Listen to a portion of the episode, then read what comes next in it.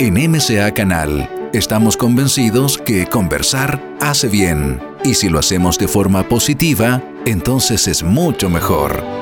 A partir de este momento, Edgardo Fogel te invita a una amena y profunda charla. Esto es Conversando en Positivo, un momento de luz para compartir experiencias de vida por MCA Canal, resonando con el alma. Hola amigas, hola amigos, un abrazo muy grande, les habla Edgardo Fogel, estamos aquí iniciando un nuevo Conversando en Positivo en MCA Canal, muchas gracias a todos por conectar como siempre a nuestra red por todos lados en Spotify, en Instagram, YouTube, etc. Muchas gracias a todos por hacernos tantas sugerencias, comentarios, visitas. Y hoy iniciando un nuevo viaje, nos vamos a ir a Argentina, un país vecino a nosotros, país vecino a Chile, a abrir más los ojos a este nuevo mundo que está ingresando, una nueva humanidad, una transformación global que estamos viviendo. Por un lado, muchas personas con miedo, pero por otro lado, muchas personas aprovechando esta gran oportunidad. Y hablando de oportunidad, hoy día tenemos un gran invitado, un invitado que se ha dedicado más de 40 años a, trabajar y a observar lo que hoy día ya está sucediendo, a ver qué está sucediendo en, esta nueva transformación. Ya estaba hablando de transformación hace muchos años atrás.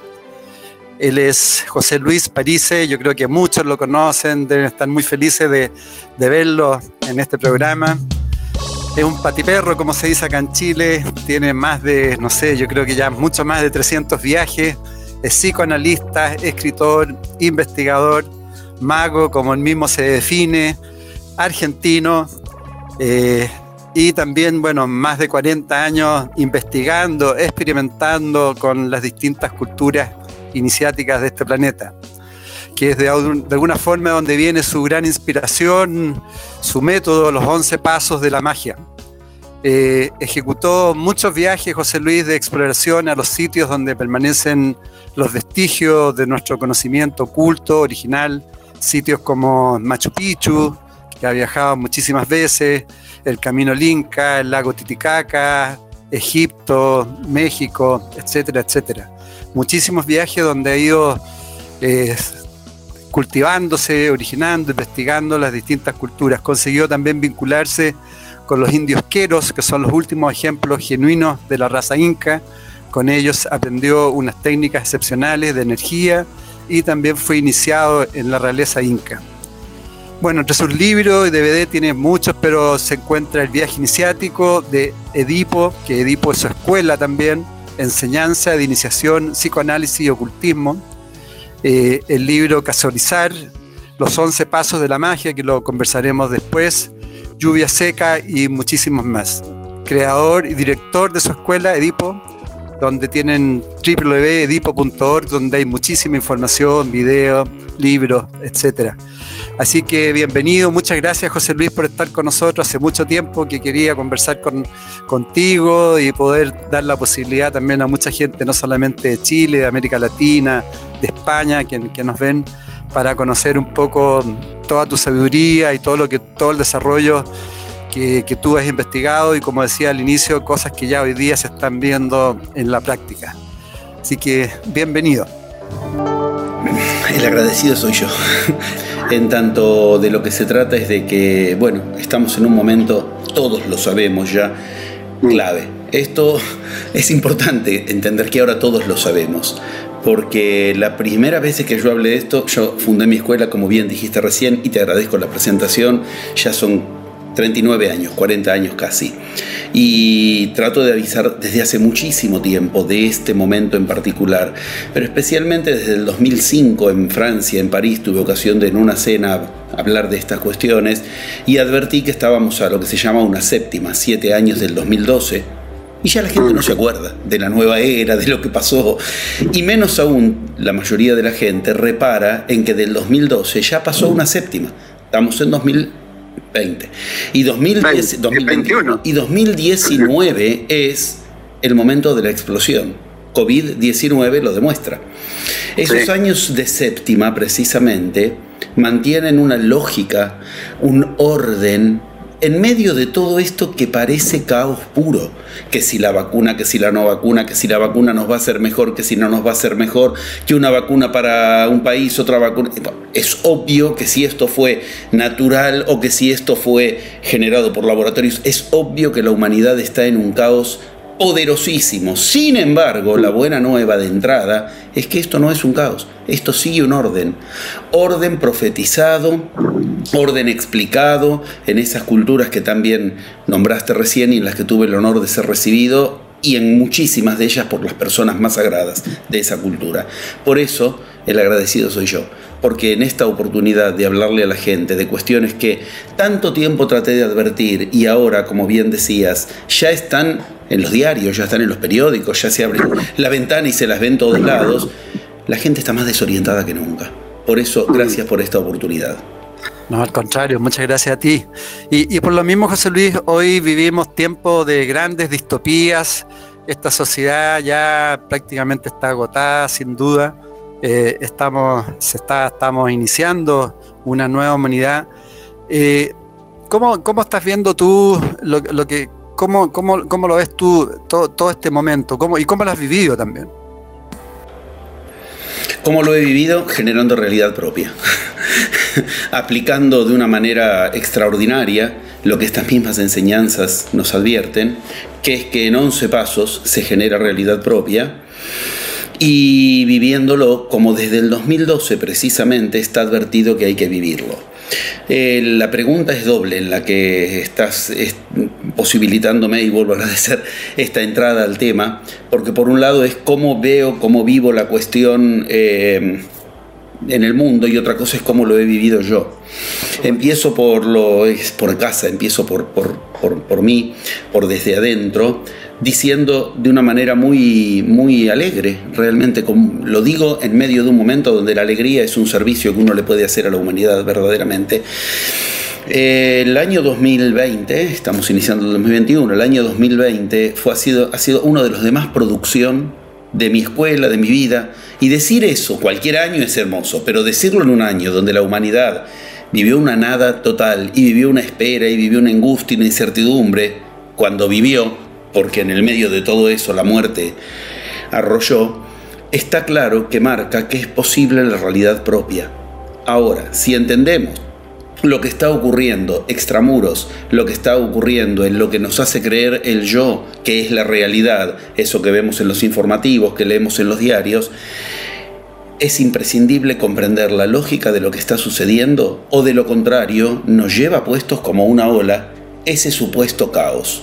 Por eso si tú quieres podemos, no sé, esto te pregunto, tú conoces tu audiencia y tú obviamente diriges tu programa, pero si tú quieres podemos comenzar explicando un poco de qué se trata lo que está sucediendo a escala de una lógica que nos lo advirtió 14.000 años, o sea, nada que ver con caos, con algo inesperado o con algo ante lo cual no podemos hacer otra cosa que angustiarnos por la emergencia. Es una emergencia, pero esta emergencia es parte de una urgencia y esa urgencia está profetizada y está ocurriendo tal cual.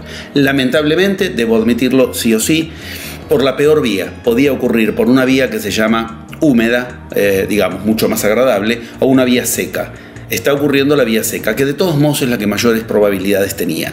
Pero esto nada, nada significa para quien decide generar realidad propia. O sea, significa mucho en el orden de, entonces entiendo en qué campo tengo que operar para generar mi realidad. Otra cosa es creer que por lo que está ocurriendo en la humanidad, entonces yo en consecuencia. Cuando uno piensa así, olvídese de toda iniciación, olvídese de toda magia y olvídese de toda enseñanza de lo que los iniciados nos enseñaron.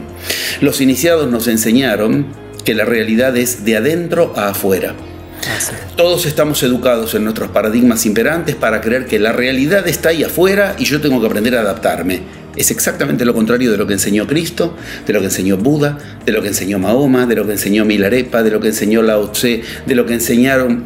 Puedo hacer una hermosa sucesión de nombres ilustres. Yo he dado en este mismo tiempo la historia oculta de Cristo, la enseñanza oculta de Cristo, lo mismo con Buda, lo mismo con Mahoma y hasta con Lucifer, que es la parte oscura de esta historia, pero está tremendamente relacionada esa historia con nuestros días.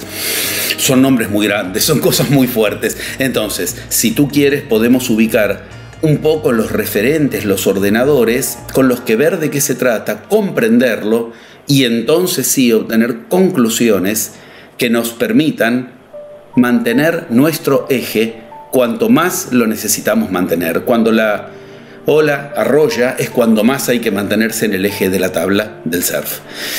Dime tú si quieres que empecemos por ahí o tienes preguntas especiales o, temas de charla especial. Yo con mucho gusto me adapto. Vale, déjame hacerte algunas preguntas y vamos entrando después al método, los 11 pasos de la magia y, todo eso. Eh, primero que nada me gustaría eh, que, te conociéramos un poquito más.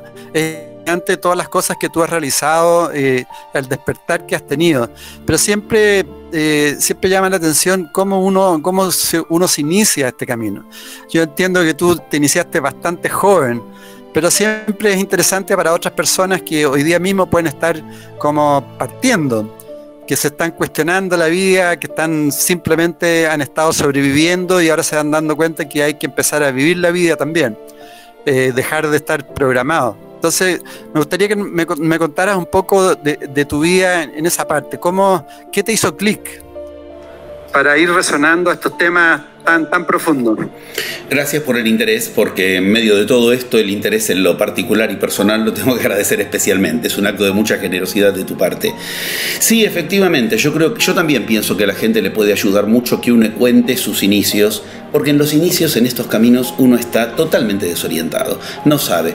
Uno por ahí tiene claramente que quiere algo espiritual en la vida, por nombrarlo de algún modo, pero ¿qué hace? Yoga, mantra, tantra, pirámide, se va a Machu Picchu, eh, hace vegetarianismo, ¿qué hace? el caos es total al respecto. Cuando uno recién inicia, y hay muchas cuestiones que si a mí me las hubieran explicado 40 años atrás, yo lo hubiera agradecido enormemente. Por eso creo que de verdad es un servicio a los amables oyentes lo que podemos ubicar de los inicios de un camino como muestra de un cierto método que nos, nos puede ser, eh, ser claro si de entrada lo tenemos. Sí, claramente, cuando yo inicié era muy joven, obviamente en la adolescencia, a leer estas cosas, como en general todo el mundo empieza o por lecturas o por cursos. Yo hacía las dos cosas, lecturas y cursos. Y la verdad que me lo tomé muy en serio, para no ponerme a describir cosas demasiado que llevarían demasiado tiempo. Llegó un momento en el que yo estaba leyendo 14 horas por día todos los días de mi vida y ese momento abarcó dos séptimas, 14 años.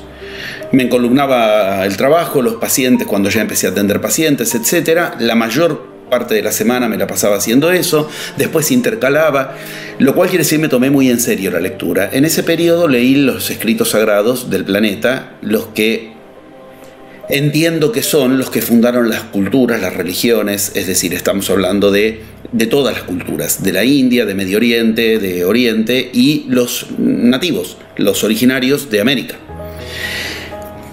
Mientras tanto hacía los cursos que podía, mientras no tenía que trabajar, tenía que vivir. y eh, la lectura llegó a un punto en el que mm, me produjo cierto lugar que creo que a todo el mundo le pasa. Y esto tiene que ver con Cristo en el Evangelio de Tomás. ¿eh? llegará un momento en que tengas profunda desazón. Si sigues, ahí te asisten. Cuando tus fuerzas humanas no puedan más, ahí entran las fuerzas divinas. Si sigues. Lo cual no todo el mundo. Eh, llegó un momento de profunda desazón. Yo más leía y menos encontraba eh, en eso que yo leía la aplicabilidad de las cuestiones. Había leído todo lo que consideraba sagrado, y paralelamente empecé mi formación como psicoanalista. Ya sé que en todo el mundo decir argentino y psicoanalista es medio sinónimo, pero en mi caso me lo había tomado muy en serio porque además de en la facultad yo hacía grupos de estudio de temáticas tremendamente complicadas, o sea, topología, eh, dinámica, economía, eh, economía psíquica, posibilidades energéticas en el psiquismo, desde Lacan muy rigurosamente y Freud hasta Jung, eh, que son en cierto modo dos extremos de un mismo arco. Y uniendo un poco todo eso, intenté tomarme la petulancia, el atrevimiento adolescente de, con los conocimientos de psicoanálisis que tenía, yo lo digo así, poner a Cristo en el diván, en el diván de analista. Mi premisa de investigación fue la siguiente. Cristo, yo te voy a leer todo lo que encuentre de vos, o sea, los apócrifos, los canónicos, los distintos escritos de las distintas escuelas originarias del cristianismo, pero yo parto de una premisa para que nos entendamos. Esta era mi, mi diálogo con Cristo. Si tú has nacido superpoderoso de una madre virgen que la palomita en el cielo dijo este es mi hijo en quien tengo complacencia y te has muerto y has resucitado y tenías superpoderes, tú eres un personaje de historieta. Entonces a mí como hombre no me sirve ese modelo. Yo voy a partir respetándote del siguiente modo. Voy a leer todo bajo una clave. Has nacido como yo, como tú, como los oyentes, y has encontrado un camino por el que transitaste de lo humano a lo divino. Yo quiero ese camino. Yo quiero descubrir, conocer y recorrer el camino que hace de puente entre lo humano y lo divino, porque un puente puede separar dos lugares o unirlos. Esta premisa, en cierto modo, fue el gran clic, la gran diferencia. Nunca aceptar que un iniciado, que un mago, que aquellos de los que en la historia no sabemos si son mitológicos o humanos, nacieron con esas potestades. Si tú partes de comprender que ellos nacieron como tú y como cualquiera de nosotros, vas a interesarte en lo que a ellos les interesó, enseñar el camino por el que efectivamente el humano se encontró con lo divino en lo humano. Yo hablo de Cristo, lo mismo puedo decir de Buda. Buda se iluminó bastante rápido. Buda salió del palacio del padre y aún pese a todos los, inconvenientes que tuvo que subsanar, etcétera, no fue mucho tiempo el que le llevó a iluminarse. Lo que le llevó de tiempo realmente fue enseñarle a los demás a iluminarse. Pero esto es fundamental, porque él estaba enseñando algo que, cuando uno habla de Buda, no sabe muy bien si está hablando de un hombre o de un dios. Él, con claridad, entendía que todos tenían que hacer el mismo camino de iluminación. Llegó un momento en el que con esas lecturas y con esas eh, prerrogativas comencé a ver eh, algo muy raro, que para mí era muy raro. ¿Por qué? Porque aplicaba mínimamente algo de eso y obtenía grandes resultados. ¿Resultados a qué me refiero? La realidad se ordenaba como yo quería. Esto era una gran sorpresa. Eh, tú sabes, eh, Latinoamérica, Argentina más aún, todo es siempre al revés de como uno quisiera, como uno le ayudara, esto es así. No es que vivimos en un lugar, y eso es buenísimo. No es que vivimos en un lugar que nos ayuda, porque si nosotros aquí lo logramos, ¿qué excusa tienen en el primer mundo y en el resto del mundo? Entender esto y entender que mínimas dosis que yo lograba aplicar de lo que había aprendido me producían ordenamientos conmovedores, enormes, me empezó a ayudar para lo que era la siguiente etapa. Ya está bien de lectura, José Luis. Ahora habría que ir a esos lugares ¿A qué? Y qué sé yo, no sé, estando ahí me enteraré. A poner a prueba lo que, por ejemplo, había leído de los chamanes, o lo que había leído, por ejemplo, de la India, o lo que había leído, por ejemplo, de el Zen, ponerlo a prueba ahí. Y si era verdad la hipótesis que esos mismos lugares proponían, esas mismas enseñanzas, tenía que suceder indefectiblemente que lo similar encuentre lo similar. ¿Esto qué quiere decir? Si yo iba a esos lugares y mis deducciones, interpretaciones, investigaciones eran similares a lo que ellos habían ubicado, nos íbamos a tener que encontrar con los bastiones de la sabiduría. Esto empezó un camino de viajes que no era fácil, porque había que pagarlos, había que financiarse, había que dejar de trabajar ese tiempo. Todo esto me lo empezaba a propiciar esa aplicación rudimentaria como yo podía, pero que ya me trascendía enormemente a mis posibilidades históricas. Tal vez el pináculo de esto fue el momento concluyente que tú bien has mencionado, unos cuantos años después, cuando yo ya tenía mi escuela y etcétera, y tuve el honor de enterarme de lo que en ese momento eran los cuatro queros fundamentales. Los queros son, como bien dijiste en la presentación, los últimos exponentes de la raza inca puros 400 años estuvieron eh, aislados cerca de Machu Picchu y el conquistador jamás los encontró, no les pudo poner un pie encima. O sea, el conquistador español, el conquistador europeo que se llevó puesto al continente, a los queros nunca los encontró. ¿Por qué? Porque ellos conocían ciertas burbujas de energía, ciertas técnicas de energía que arman burbuja y eso marca una eficacia rotunda. Yo me enteré de su existencia, estamos hablando los, antes del año 2000, no había internet, no había nada de todo eso, no era fácil, no es que como ahora uno manda un WhatsApp y que sea un mail. Y comencé con la misma enseñanza a propiciar ciertas líneas invocativas para conectarme con, de alguna manera, con los queros. Te la hago corta, aunque la historia no es corta y es fascinante y es hermosa. Pero obviamente la magia produjo lo suyo y de pronto me me contacté con el que era el hijo del antropólogo que los había, entre comillas, descubierto. Ellos se habían recluido 400 años después. Me contacté con el hijo del antropólogo. Y el hijo del antropólogo, efectivamente, Juan se llama, se bueno, se sorprendió de que yo consiga su teléfono, lo llamé desde Argentina y le dije, soy un investigador de Argentina, no, no, le conté un poco mis antecedentes y le dije, yo quiero ir a encontrarme con los queros. Lo del otro lado lo que hubo fue primero un silencio de hielo y después una sonrisa sarcástica. No, es imposible. Me ofrecen fortunas de Europa, de Japón, de, de un. Es imposible. ¿Por qué? Le digo, si, si ellos no te quieren encontrar, no, no, los encuentran, ni yo, dice él. Me dice él, ni yo los encuentro cuando voy a, a, las montañas donde ellos viven, si ellos no quieren, menos aún yo le puedo llevar a otras personas. Lo que yo aprendí de los escritos sagrados y de los iniciados es que cuando algo es imposible, es cuando más magia te asistirá si te diriges a eso. Entonces, aplicando eso, le dije, bueno, está bien, entiendo lo que me dices, lo respeto, vamos a hacer algo, te propongo, me encuentro contigo y te cuento a ti mi investigación. Y me dice si más o menos va en la... Él habla el idioma originario, además de los queros, que es un quechua súper arcaico que hoy ya muy poca gente habla. Insisto en que en ese momento, lo voy a decir con respeto, pero lo voy a decir, hoy los queros ya son un producto de exportación. O sea, hoy no tiene nada que ver con esto que estoy diciendo. Hoy uno va a Perú y más o menos en la aduana están los queros ahí como para, quiere que le haga un tour. Hoy es otra cosa. Yo estoy hablando de los queros de antes del 2000. Don Mariano era uno de los cuatro maestros que a mí me interesaba especialmente, y estaban los otros cuatro vivos todavía, ya murieron los cuatro.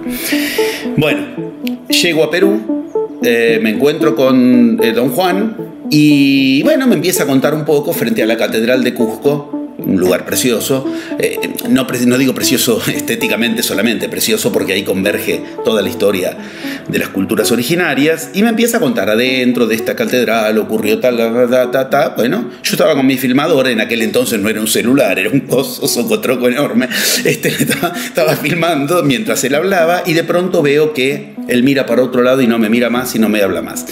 Es gente de pocas pulgas, a ver si nos entendemos. Es gente un tanto quisquillosa. O sea, si uno dice algo que no corresponde, tal vez te bajan la persiana y andate y veremos si otra vez te reciben. Yo pensé que dije argentino, este, como todos los argentinos, tenemos fama de petulante, qué sé yo, este, qué habré dicho que le cayó mal, no sé. Bueno.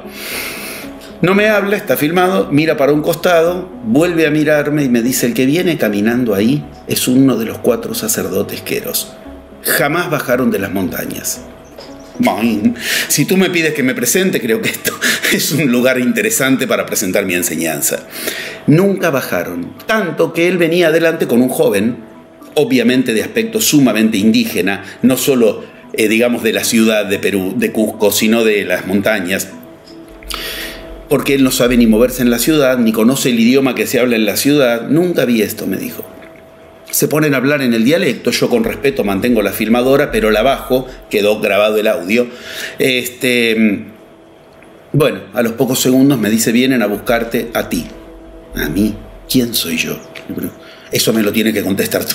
Nunca me olvido. Es una respuesta perfecta. Eso me lo tienes que contestar tú. Pero ¿qué? ¿Qué? Pregunta tonta de occidental típico. ¿Y cómo saben que ellos... No, ellos no hablan de ti. Ah, eso lo entiendo mejor. Vieron señales, la frase fue histórica para mi vida, señales habrán visto. Ellos ven que el cóndor vuela para un lugar extraño que no es el de siempre, que aparece tal y la van siguiendo como los como los que venían de Tíbet buscando a Cristo y son conocidos como la, estrella de Belén. Y bueno, eh, siguiendo señales, llegaron a la plaza de Cusco y estaba Juan, que él los conoce, y al lado de Juan estaba yo. Y me dice, quieren llevar a las montañas, quieren enseñarte algunas cosas, quieren hacer algunas pruebas de energía, ta, ta, ta, ta. Bueno, esto terminó en un ritual de iniciación inca en el que siete viajes después, con los mismos queros, o sea, esto es todo un proceso, eh, me nombraron de la realeza inca. Y uno de los queros, que hoy sí está sobreviviendo aún perfectamente, aunque no es uno de los maestros originales, en otro momento cuando yo iba a entregarle al Papa, al Papa actual, eh, mi investigación sobre Cristo, me ofrece, por pedido mío, quiero llevarle algo de los queros al Papa, ¿qué me podés dar de ustedes? Yo pensé que me iba a dar una pluma de águila y ya estaba feliz. Me dice esto, y saca, la tengo con mucho honor, eh, una piedra, que es la piedra que los pachacutes se pasaban entre ellos y que nunca la tuvo alguien que no tenga sangre indígena. Yo no soy indígena, no me pongo el poncho, no me disfrazo de objeto exótico. Por primera vez la va a tener alguien, ¿por qué? Porque él entendía que lo que yo estaba haciendo era Pachacútec. ¿Qué es Pachacútec? Lo que te lleva a la nueva era.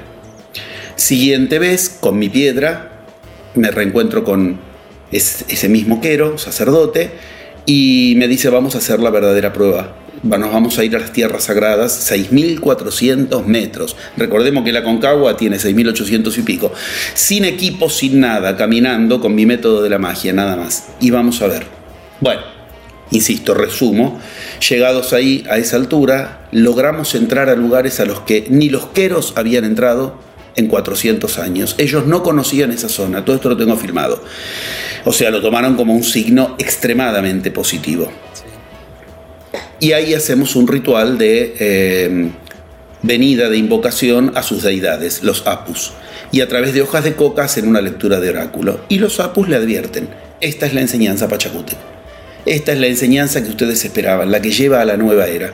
Yo tengo mucho respeto por esa cultura y esa cultura me mostró que efectivamente todo aquello que yo había llevado era armónico con aquello que efectivamente era para lo cual todo esto juega. Lo que desde el 2012 en adelante te mencionaba recién, con lógicas que después si quieres podemos desarrollar. Bueno, a partir de ahí eh, me proponen, eh, como digámoslo así, encarnar al Pachacútec. Yo dije que no, que el Pachacútec es la enseñanza. Porque gente que en la vieja era se supone que nos llevaba de la mano, ya tuvimos, para eso es la vieja era.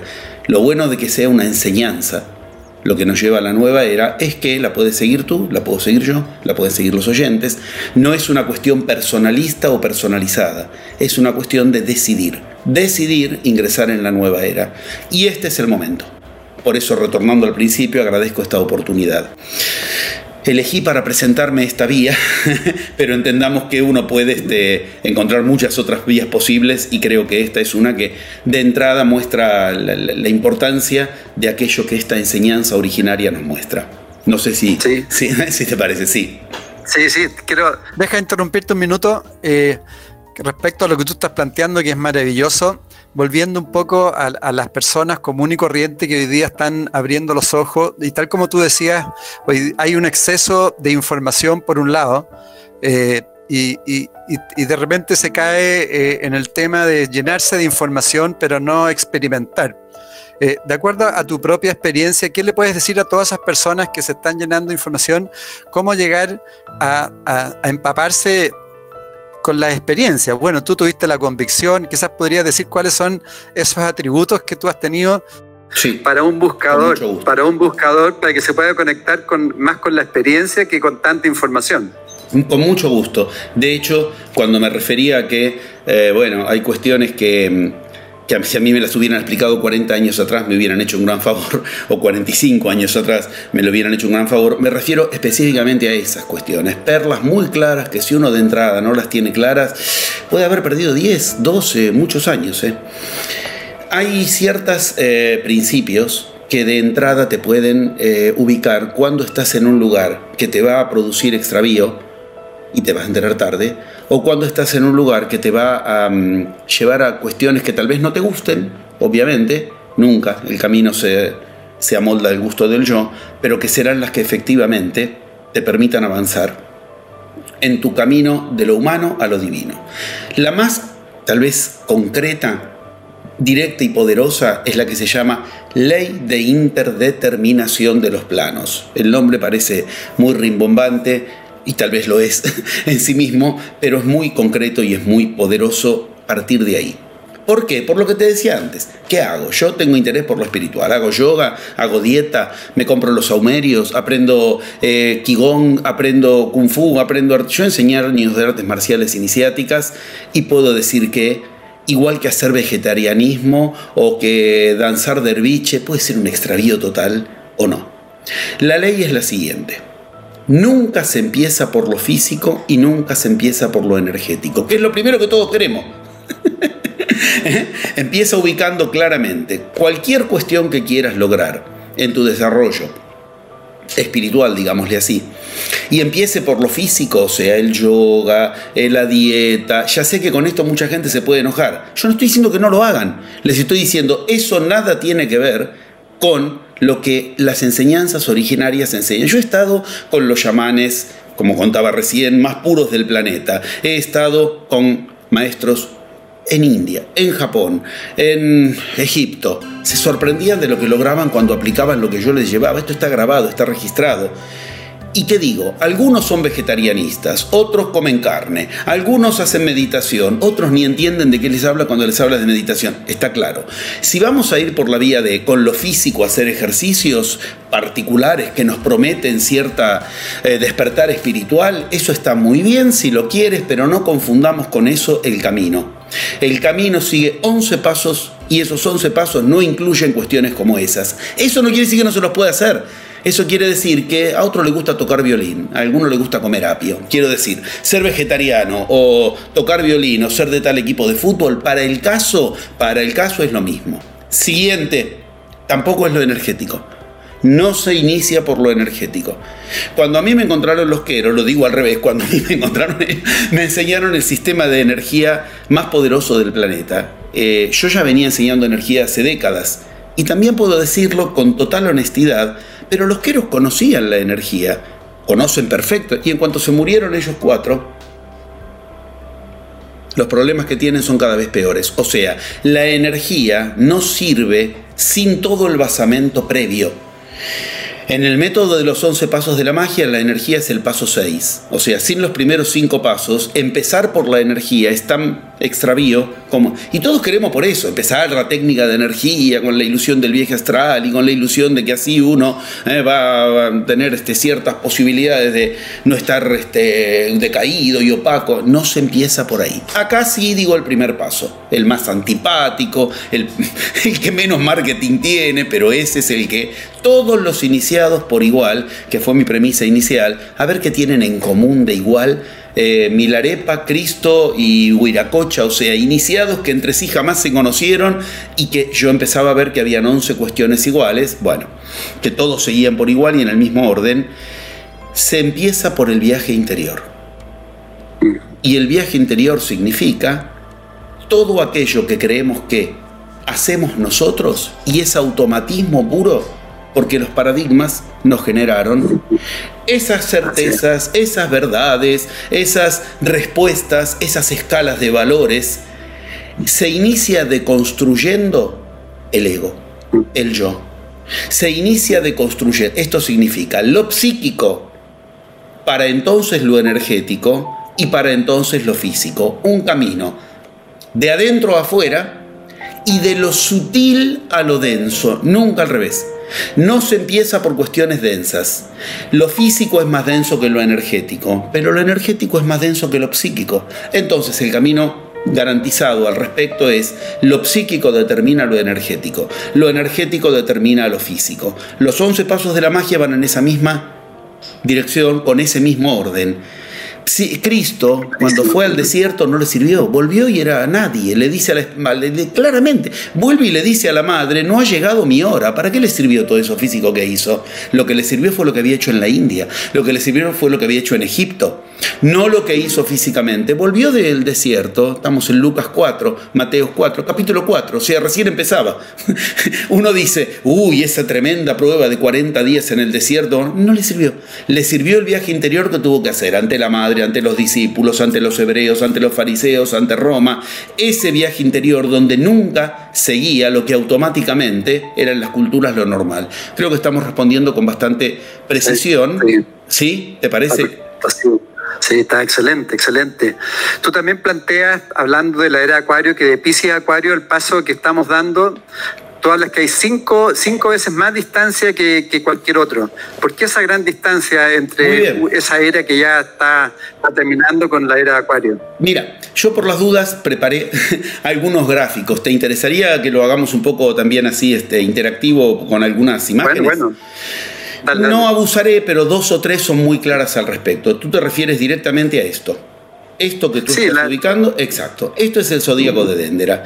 No me voy a poner a explicarlo, he dado plenarios enteros de todo un año de este tema, por eso voy a ir a lo concretísimo de lo que me estás preguntando. En este zodíaco podemos ver entre tantas cosas, a ver, miremos los que están en amarillo más hacia el centro, en marrón, en azul. Si vemos ahí que tenemos el zodíaco, Empieza el amarillo, que es un carnet, eh, Aries, Tauro, el de los cuernos, obviamente, eh, Cáncer, Géminis, en rojo está el cangrejo, al lado el león. Si uno sigue esa espiral desde el centro, no sé si la ves, desemboca y vas a ver el escorpio en verde, los vas a ver todos. Llega un punto en que está Pisces. Pisces tiene un pez marrón y tiene un pez amarillo. En el medio hay una Los Angeles, una figura fundamental en todo esto. Los ves ahí, un marrón y un amarillo, Pisces. Creo que los puedes ver. Si miras en el centro, tú eres el hipopótamo, digamos, de la trompa del hipopótamo hacia tu derecha, verás ahí los dos peces. Ese es Pisces. Mira el detalle. Egipcios, si de algo sabían era de astrología, y ponen a los dos peces mirando para el mismo lugar. Uno diría eso es un error. Piscis es un pez para cada lado. No, ese es un mensaje. ¿Eh? Claro, eso no es un error, eso es un mensaje. Los dos miran hacia el mismo lugar. ¿Hacia dónde? Hacia el primer muñequito azul. Ese muñequito azul es Acuario. Listo, estamos situados. De Pisces a Acuario, el muñequito azul, si ves, tiene como un cántaro de agua, cae agua de su mano, eso que cae no es una cadena, es agua. Y el salto de Pisces a Acuario, bienvenidos a 2021. Ese salto es el que estamos dando ahora. Pero mira el detalle. Volvamos para atrás. De Pisces el amarillo, Aries, Tauro, ¿eh? Géminis, los dos que están tomados de la mano, un amarillo y un rojo. ¿Cómo están? Pegados continuidad absoluta y contigüidad absoluta. A Aries le toca el cuerno a, Tauro, Tauro está al lado de Géminis, Géminis y Cáncer prácticamente se superponen, es clarísimo. Ahora volvamos a Pisces. Pisces, lo que terminó en el 2012, y Acuario tienen la distancia más prolongada del zodíaco de Dendera. Esto es de 14.500 años como mínimo este zodíaco. Es una plaqueta de losa, yo llevé a mi escuela a verla y trabajarla juntos en Egipto, que es donde está la réplica, aunque parezca mentira, y el original está en Louvre. Fuimos a los dos lugares. ¿Esto qué significa? El salto más grande de la historia de la humanidad es el que estamos dando ahora. Ahí está claramente. Lo interesante es que hay en el medio. ¿Ves que hay un gris? En el medio, entre Pisces y Acuario, hay un personaje gris. Ese personaje gris es Lucifer. Ese es Venus, el lucero. Por eso yo, justo con el 2019, di, después de 30 años que lo había dado por primera vez, la historia oculta de Lucifer y nuestros días. La relación directa que tiene con nuestro día. Hay que atravesar lo que pasó en esa historia y que no lo atravesó la humanidad para entrar en Acuario. La buena nueva es que esto se hace en forma absolutamente individual. No es una cuestión donde la humanidad cambiará de era. Fíjate si nos vamos a la India, por ejemplo. En la India esto es mucho más claro aún. Mira, lo mismo está ahí en la India. La India Golden Age, que es la, actual, la era actual, o Satya Yuga. Mira las anteriores. La primera, ahí la tienes, Kali Yuga, Dwapara Yuga, Treta Yuga y arriba Golden, Yuga, Golden Age o Satya Yuga. Y son los mismos eh, zodíacos de los que hablábamos recién. Mira Golden Age es infinitamente más difícil de atravesar, es mucho más larga y en otros grafos, que creo que los tengo por acá, sí señor, ves que hay una partición en el medio de la Satya Yuga.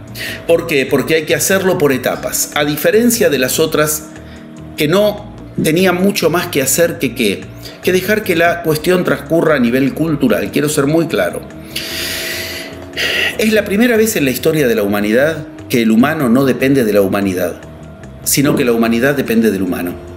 Tú cambias de era, yo cambio de era, los oyentes cambian de era, y entonces la humanidad cambia de, cambiará de era. O no, pero tú ya lo has hecho. Voy a hacer una mínima entrada más en otro grafo. Yo fui personalmente a ese lugar con mi escuela y ese es un lugar al que no se llega, como te conté antes con los queros, lo mismo, si no llevas una armonía total de frecuencia con lo que hay en Esa piedra es la piedra profética de la cultura Hopi, entre México y Estados Unidos, en, las cuatro esquinas que se llaman. Mira, ahí ves con claridad. La línea de arriba donde están los cuatro muñequitos es la vieja era la línea de abajo, donde hay un muñequito a la derecha, solo es la nueva era. ¿Ves? Es individual. No es una cuestión masiva, pero para, pero para alcanzarla hay que atravesar varias cosas. Cuatro, exo, ¿eh? exotéricos. Ves que hay una línea esotérica interior y hay una línea externa, exotérica. Esos cuatro son los cuatro paradigmas imperantes, de los que la Biblia nos advierte hablando de los cuatro jinetes del Apocalipsis, de los que la piedra del sol son los glifos que tienen encerrado al iniciado, al que está en el medio, que aprende a generar toda realidad alrededor de él, todo el universo, con su lengua, como lo ves ahí, pero tiene cuatro cuestiones que lo encierran, que son las mismas cuatro que si aprende a usarlas, entonces con eso reparte y explota el universo, en el mejor sentido lo explota. ¿Qué estamos diciendo? Muy claramente, zodíacos, piedras del sol, piedras proféticas, todas nos advierten de algo. Este tiempo es el más difícil de la historia de la humanidad. Pero cuidado, no tenemos excusa. ¿Por qué? Porque en compensación este tiempo es el que tiene la ayuda más elevada que ninguna historia de la humanidad en 25.695 años tuvo. Los Hopi para esto lo muestran muy claro, que te lo puedo mostrar en otros mapas también. Mira lo que ocurre al final de la vieja era, ya tuvimos claro. La, la línea de arriba, la que tiene los cuatro exotéricos, es la vieja era. Hay que lograr una nueva era que se forma individualmente con algo que viene escondido en la vieja era. En la vieja era la línea de los cuatro muñequitos es visible, es exotérica, es exterior. Pero ahí abajo hay un círculo extraño, ¿ves? Ese círculo extraño es la enseñanza. En sus cánticos, los Hopi lo advierten. Mira, viene de otro lado, ves que hay una línea vertical y lo trae un personaje de otro lado. O sea, esto está claro, es intergaláctica, es universal. En la vieja era estuvo vedada, un poco se daba a conocer, un poco quedaba escondida. La nueva era exige aflorar, por eso agradezco tanto estas oportunidades. La enseñanza tiene que aflorar. Y quien sigue a la enseñanza obtiene lo que en esa cultura es sagrado. Espiga de trigo, ese dibujito raro que hay al lado, mazorca de maíz, ¿eso de qué es? Lo que quieren para su propia realidad, obtiene realidad propia. Pero mira lo que ocurre en el medio algo cae del cielo. Y ese algo cae, cae del cielo para algunos significa el final y para otros mm. significa el inicio. Eso que cae del cielo cayó con claridad el 13 de marzo de 1989 por primera vez y el 22 de noviembre del 2012 no fue como el 13 de marzo de 1989 que cayó y se retrajo y ya está, se cerró, como si hubiera sido, abres una compuerta y la vuelves a cerrar. Desde el 22 de diciembre del 2012, eso cae todos los días sobre nuestras cabezas. Ves que en la nueva era lo tienen sobre, sobre la cabeza. Está el personaje. Eso es lo que iba a buscar Cristo al desierto, lo que fue a buscar Buda debajo del árbol de la iniciación, lo que se iba Mahoma a buscar también al desierto, lo que los yamanes van a buscar en el medio de la selva. Esa es una energía la más potente del universo. Esa energía es la energía del estado cero de la realidad. En cada cultura tiene un nombre. El, ki, eh, conocemos en la Biblia como el maná, en distintas culturas está siempre en África, en, India, nombrado con nombres sagrados. Hoy te digo el nombre actual. Hoy se llama plasma. El plasma solar. Ese plasma. Exacto. Ese plasma como lo indica el nombre, no solo es un sustantivo, es un verbo, del verbo plasmar. Porque la realidad se plasma desde el plasma. Y hoy nos cae a borbotones y cada minuto más. A ver si entendemos claramente. Voy a ver si lo puedo decir fácil. Si yo le pregunto a alguien qué es la realidad, una definición grosera es y la suma de lo sólido, de lo líquido y lo gaseoso. Está bien, es grosera, pero uno puede pensar muy bien con eso.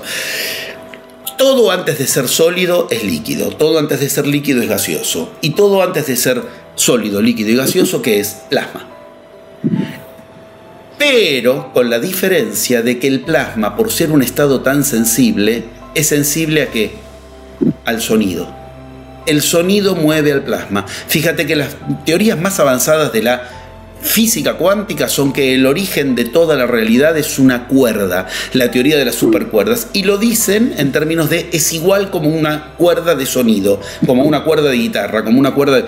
La teoría de las cuerdas toma el primer elemento de la realidad como un sonido. Ese sonido dirige al plasma, quiere decir tú, tal cual lo dice la piedra del sol, con tu lengua puedes generar toda esa realidad alrededor tuyo, pero hay cuatro cárceles alrededor tuyo que te hacen que no llegue tu palabra a la realidad. Esas cuatro cárceles son los cuatro muñequitos arriba, pero mira el detalle. Tú me dirás, qué imaginativo, José Luis. Bueno, está bien, yo acepto que me lo digan, pero lo que te quiero aclarar es que lo que voy a decir está en los cánticos Hopi. De hecho, yo de esto me di cuenta cuando los escuché hablar in situ y no lo entendí hasta el 2019. Eso que es plasma es un rayo que cae desde el 22 de diciembre del 2012 es lo que iban a buscar en los lugares con energía pura del planeta los iniciados y les caía de a cuentagotas con ejercicios que hacían. Quien genera plasma, quien atrae plasma, mejor dicho, genera realidad, lo transforma en realidad. Ahora, mira tú, yo no me había dado cuenta hasta escucharlos a ellos, entre otras cuestiones, tienen cánticos, y si no conoces los cánticos no importa, y lo tienes, donde a eso que viene lo nombran también voy a preguntarle al niño en cada uno de nosotros, ¿qué es lo que cuando somos chiquititos dibujamos así? Uno dice las montañas, ¿y qué más? Piensa un poco. Eso, esa cosa de puntos así, eso que atrás tiene como una especie de, de tirita, de liñita, ellos lo llaman corona. es muy fuerte entender que hay palabras que solamente se entienden cuando llega el momento. Es el tiempo del plasma, es el tiempo de la corona. José, Luis, ¿te puedo preguntar algo? Eh, respecto a los mismos conceptos, tú, tú hablas, primero en ese mismo concepto tú relacionas que hoy día hay que vivir, hay que hacer muerte en vida y hablas del vacío también, que la importancia del vaciarse, ¿no? y de soltar, de fluir. Eh, que tiene, tiene que ver con, este proceso, ¿no? Ese, ese círculo es un vacío. Lo ves que exige un vacío. No pusieron una esfera llena, pusieron un círculo. Podían haber dibujado y adentro rellenado. Ese vacío es del que trato de hablar cuando te digo, eso exige vaciarse ya que usas esa palabra es perfecta, ¿de qué? Sí, pero vaciarse de qué. Porque ahí tenemos cuestiones. Yo enseño hace 40 años esto y sé muy bien que la gente tiene más o menos la idea de que hay que hacer un combate interior. Pero si le preguntas, ¿combate contra qué? Ahí entra un caos. ¿Viste Castaneda y Matus, eh, las enseñanzas de Don Juan, viaje a Ixtla? Ahí uno lo puede ver bien. El maestro, este, Don Matus, todo el eh, don, Juan, todo el Juan Matos, bien, todo el tiempo le dice el camino del guerrero, pero nunca le dice el combate contra qué es, porque el otro no se lo pregunta. Esas son cosas que habiendo estado con ellos, puedo asegurar que dependen mucho de el discípulo que te las digan o no. Hay que establecer, de hecho, yo los 11 pasos de la magia, a su vez los estratifiqué en cuatro fases: guerrero, mercader, sacerdote y mago. Camino que en la alquimia son cuatro colores, camino que en los chamanes son cuatro animales, yo le ubiqué esos cuatro nombres porque me parecieron los que más se entienden más o menos universalmente. Ahora, camino del guerrero implica un combate. ¿Combate contra qué? Contra todo aquello de lo que estamos llenos y creemos que es nuestro, que somos nosotros. Yo siento que, yo soy argentino, yo soy José Luis, yo, si yo hubiera nacido en la familia del lado, tenía otro nombre. Si yo hubiera nacido en el pueblo de al lado, tenía otras costumbres, tenía otras certezas, qué está bien, qué está mal.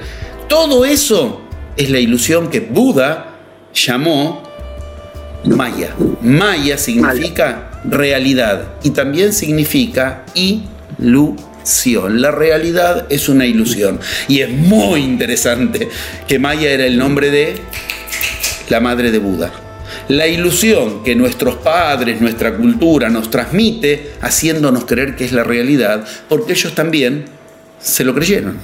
Maya, ¿eh? esa malla, como una malla que nos tiene ¿eh? este, a todos maniatados, una, un chaleco de fuerza. Eso es de lo que nos tenemos que vaciar. Si yo le digo a alguien, supongamos, bueno, a ver, este, este año, nos vamos a Machu Picchu. Y hay que ver si puedo, porque le empieza a pedir permiso a los paradigmas imperantes. ¿Cuáles son? Los cuatro jinetes del apocalipsis, los cuatro muñequitos que estaban ahí arriba, los cuatro glifos alrededor del hombre de poder en el centro. ¿Tengo con qué? Paradigma económico. Inmediatamente nos surgen preguntas automáticas de uno de los cuatro paradigmas. Pero yo sé todo lo que efectivamente tengo que hacer para ir. Yo sé si puedo ir o no el paradigma científico en nosotros nos hace creer que con el saber alcanzamos lo que queremos. El paradigma económico, con el tener alcanzamos lo que queremos. El siguiente paradigma, pero yo debo hacerlo. ¿Está bien que yo vaya? Paradigma religioso. Y el último paradigma, pero puedo hacerlo. Poder, política. Esos cuatro paradigmas son los cuatro yugas de los que te hablaba antes. Las cuatro eras que la India nos advierte. Y es sensacional entender que ocurrió en todas las eras de la humanidad. Hubieron cuatro paradigmas que aprisionaron al humano. Y el iniciado es el que se vació de esos paradigmas. Ahora, por favor, quisiera que esto quede clarísimo. Una cosa es vaciarse de la ciencia como paradigma, la economía como paradigma, la política como paradigma y la religión como paradigma. Otra cosa es creer que se trata de que no haya ciencia o de que un día se va a acabar la política o un día se van a acabar las religiones. No, el problema es el paradigma. ¿Y qué es un paradigma? Lo que nos dice que es realidad y que no. Volvemos a empezar. Si yo creo que la realidad es eso que los paradigmas me dicen que es, estoy perdido. No voy a generar realidad propia. Y el iniciado es el que tomó el camino de la divinidad, y la divinidad es el camino de Dios. Y a Dios nadie le dice lo que es realidad, la genera. Sí, maravilloso, maravilloso. Hagamos un resumen, entremos a, los 11 pasos, ¿te parece? Así rápido, yo los, yo los tengo aquí, puse las cosas que creo que son más sencillas. El primer paso, tú hablas del caos de la idea, el pensar. Eh, es esto dónde estamos diciendo. Exactamente. Paso uno. ¿De dónde, proviene, ¿De dónde proviene una idea, no? Exactamente. Esto que te decía recién, uno empieza a quiere lograr algo. Quiero lograr mi casa, mi título profesional, mi ¿Y qué es lo primero que le surge? Ideas que le dicen con qué lo va a lograr. Si tú te esfuerzas, entonces tendrás este, el beneficio de un diploma universitario que te traerá un buen trabajo, que te traerá dinero y eso te hará estar tranquilo y conseguirás tu pareja. Ah, funciona. A veces sí, a veces no. Algunos tienen todo eso y no les funciona. Otros no tienen nada de todo eso. ¿Y de dónde le vino? Del paradigma imperante que le dice cuáles son los pasos. Ningún iniciado le pidió instrucciones al paradigma imperante. Ese es el paso uno. ¿Desde dónde voy a partir? Si voy a partir de los cuatro paradigmas que me dicen que tengo que tener, ¿qué se puede? ¿Qué no se puede? ¿Qué se necesita? ¿Qué no depende de mí? Lo que te acabo de mencionar es, entre tantas cosas que yo tuve que estudiar y que enseño, para enseñar magia y para aplicar magia yo tuve que enseñar lógica. Yo tuve que estudiar lógica. Hay un diagrama en lógica que se llama diagrama de Peirce, que yo lo veo por igual en todas las culturas. En Tíbet lo encuentras, en la India lo encuentras, los yamanes lo encuentran con distintos nombres, obviamente. Pero es un diagrama que te enseña que la mente funciona en cuatro estados y la realidad funciona, por lo tanto, en esos mismos cuatro estados, porque es realidad para esa mente nada más. En castellano, posible estado de lo posible. Es como cuatro menús. El menú de lo imposible, el menú de lo necesario y el menú de lo contingente. El desde dónde, el paso uno del método de la magia, se vacía de todo lo que previamente te dice que es posible. No, eso no es posible, no lo intentes. ¿Y quién dijo? Lo que hoy es posible 30 años atrás era imposible y 300, siglos y 300 años atrás hasta era una locura. Si a mí me van a decir de entrada lo que es posible o no, yo no voy a fundar mi realidad. Lo mismo para lo imposible.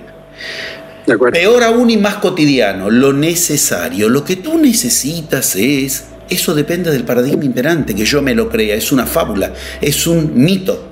Y el último, el que más nos concita a los que tenemos interés por este camino, lo que se llama cuadrante de lo contingente. ¿Qué es eso? El cuadrante en el cual me dicen hay cosas que no dependen de ti. Por ejemplo, el azar, por ejemplo, la buena suerte, la mala suerte.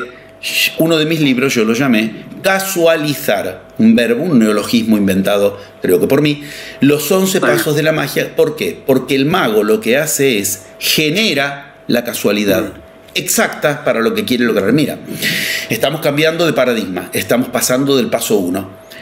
El 70% de nuestras vidas, y esto hay estudios muy interesantes, muy serios también, depende del azar. Otros dicen hasta el 90%.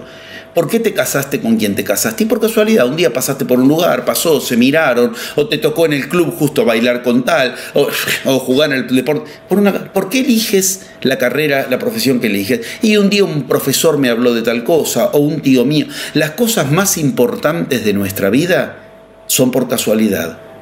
Renunciar al poder de generar casualidades es renunciar a generar nuestra propia realidad. Por eso el paso uno te vacía de lo que previamente te dice que no depende de ti, que es posible, que es imposible, que es necesario. Entonces el paso dos, yo lleno, elijo el paradigma, decido el paradigma. Sí, perdón. Que el paso dos es el orden de la palabra. Ahí es donde yo le digo a la realidad lo, que quiero lograr. Ahí es donde entro en ese lugar, mira qué bien, como lo ubicábamos antes, lo teníamos muy claro. Si no me atrapan los cuatro glifos de los cuatro paradigmas, yo ahí tengo que aprender con mi palabra a generar realidad. Mira, ves que tiene la lengua como un, un cuchillo que atraviesa, pero también mira lo que ocurre, desarrolló las orejas. Esto yo lo hago en supervisión con 2.000 personas todos los meses, trabajamos todas las semanas de Europa, de América del Norte, del Sur, aprenden a escuchar lo que en realidad le están diciendo a la realidad que esperan, que quieren, que anhelan conseguir.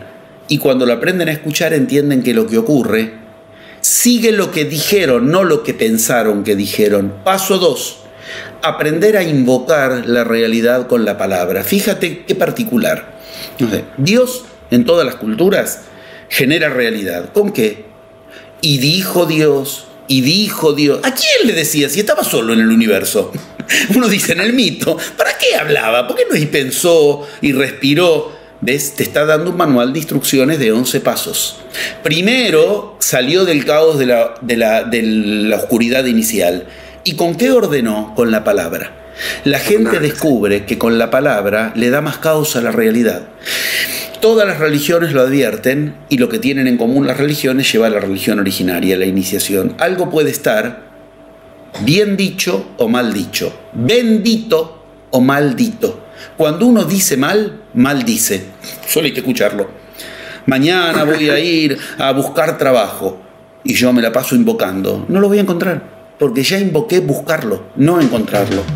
El poder de la palabra nos marca la realidad que estamos generando y desde qué paradigma partimos. Ahí se ingresa en el viaje interior del que te hablaba. ¿Qué? ¿Tú no crees en realidad que lo vas a encontrar? ¿Que sigues planteando buscar? Uno tiene que deconstruir, vaciarse de lo que le hace, ir a buscar lo que no es lo que quiere. Buda le decía a los discípulos, ¿quién mueve tu lengua cuando tú hablas? Como Cristo les dijo, no es lo que entra por la boca lo que te pudre, es lo que sale de tu boca. Poder de la palabra, aprender a invocar. Ese es el abracadabra en magia. Abracadabra significa generar la realidad hablando. Derajdabar en arameo con egipcio y con griego. Es una, una, joya de la humanidad esa frase. Aprender a generar. Pero yo, por mucho que hable y quiera cambiar la frase, si no vacíe en mi mente de lo que los paradigmas me dicen que es posible, imposible, necesario, contingente, vuelvo a generar lo mismo. Y cuidado, nos invade el plasma, enseguida se arma. Porque ahora tenemos la gran ayuda del universo, tenemos más plasma. Y cada día más, y cada día más, y tenemos para unos cuantos miles de años más. Por lo tanto, exige maestría. Se acabó la era en la que voy a ser el discípulo eterno y se acabó la era en la que ya me creo maestro porque tengo una llama divina dentro. No, el camino interior me enseña a invocar lo que quiero escuchando, entonces ¿quién habló en mí? Y esto afortunadamente es para siempre. Perfecto. El tercer paso es el peligro de, la forma, ¿no? ¿Cómo, ¿Cómo, lo hago? El, tiene que ver, el cómo, muy bien, así es. El tercer paso es la pregunta, bueno, muchos chamanes lo llamaron así, el paso del tonto. Y hablan de nosotros, del hombre blanco, del occidental. Del, ¿eh? lo primero que la gente pregunta, ¿y cómo hago? ¿Y cómo querés que haga? No, ¿cómo voy a hacer para...? Esa es la tercera pregunta. Primero, ¿desde dónde lo voy a hacer? Yo elijo desde qué paradigma. Y yo hace 40 años trato de convencer a la gente, el mejor paradigma posible se llama magia iniciática. Está por encima de todos los demás paradigmas porque está en la base. La ciencia viene de la magia. La política viene de la magia, la economía viene de la magia y la religión viene de la magia. Entonces, cosas que recién están vislumbrando en el origen de esos paradigmas está absolutamente trabajado. Yo me presento en todo el mundo de un modo muy claro mi carta de presentación. Voy a ir a Barcelona a enseñar. Voy, tuve el honor de ser recibido en Santiago de Chile, en México, en, Colombia. En, Van a ver, cuando yo llegue a dar mis plenarios, por ejemplo, si voy a dar plenario, van a ver lo siguiente. La lluvia va a rondar, la lluvia, para que no suene tan... la lluvia va a rondar. Y cuando la lluvia ronde, no va a molestar en el inicio de la actividad, va a estar el sol. Y después o antes puede ser que llueva. Hace 40 años que fanfarroneo con esto, y no por ser argentino, que tiene fama de fanfarroneo, sino porque la magia propicia que las cosas estén precisamente como les has dicho que van a estar, porque le dices lo que quieres y el cómo se acomoda al qué. Cuando yo llego a la, vez pasada en Miami me hicieron unas notas este, Jaime Bailey, eh, Ismael Cala, que después terminamos dando actividades juntos, y ese día que yo llegué llegaba a presentar uno de mis libros y soles lloverán. Ese día se produjo un, efecto de luz en el cielo inexplicable en el momento que mi avión aterrizaba. Llovió un sol. Ellos, cuando les mostré el video de lo que ocurría y después fueron a chequearlo y sí, en sus canales de televisión tenían chequeada la cuestión, ¿esto qué es? El cómo depende de lo que le digas que ocurra al universo, pero el occidental quiere empezar por el cómo, en las dos vertientes. ¿Cómo lo hago? Pregunta del tonto. O, ¿cómo me siento? Como yo me siento... se justifica en cómo se siente, se cree que se trata... Tú le dices a la gente, manejas tu energía y no, mira cómo me siento. ¿Y quién te dijo que la energía se siente? Ah, cierto. ¿De dónde salió? Que la energía es, como decir tu sangre está tóxica o no y yo la siento. ¿Qué tiene que ver que lo que sientes o no? El cómo me siento y el cómo lo hago recién van en tercer paso. Y lo interesante es, pero muy interesante, el paradigma de la magia te enseña que el cómo te lo manda el universo cuando tú no le haces obstáculos. Si tú le diste instrucciones claras de qué hacer, mm. el cómo, esto, entiendes que empieza a haber un camino de casualidades, porque va a venir sin que, sin que tengas advertido el cómo. Y lo más igual de desafiante, uno decide cómo quiere sentirse. A nosotros nos han enseñado que no, eso es sistema vegetativo, ¿qué querés que le hagamos? Me siento así, yo soy así porque me siento... Ninguna cultura originaria admite que vos que tú te sientas de maneras automáticas. La mejor enseñanza la dio Cristo. ¿Cómo sientes? No, no. Camina, andar a de. A amar al enemigo. ¿Cómo amar al enemigo? Así es como te tienes que sentir ante el enemigo para seguir la enseñanza de Cristo. ¿Qué significa esto? El cómo en las dos vertientes, entonces, paso 3, es un peligro. Porque por la forma en que yo me siento no puedo. O al revés, no encuentro la forma. Por eso el paso 3 se llama el peligro de la forma. Pero el paso 3 es imprescindible, porque si yo me creo que entonces de lo que se trata es de ponerme anteojeras, no importa cómo me siento, yo sigo, no sirve, porque necesito la fuerza motriz de mi sentimiento.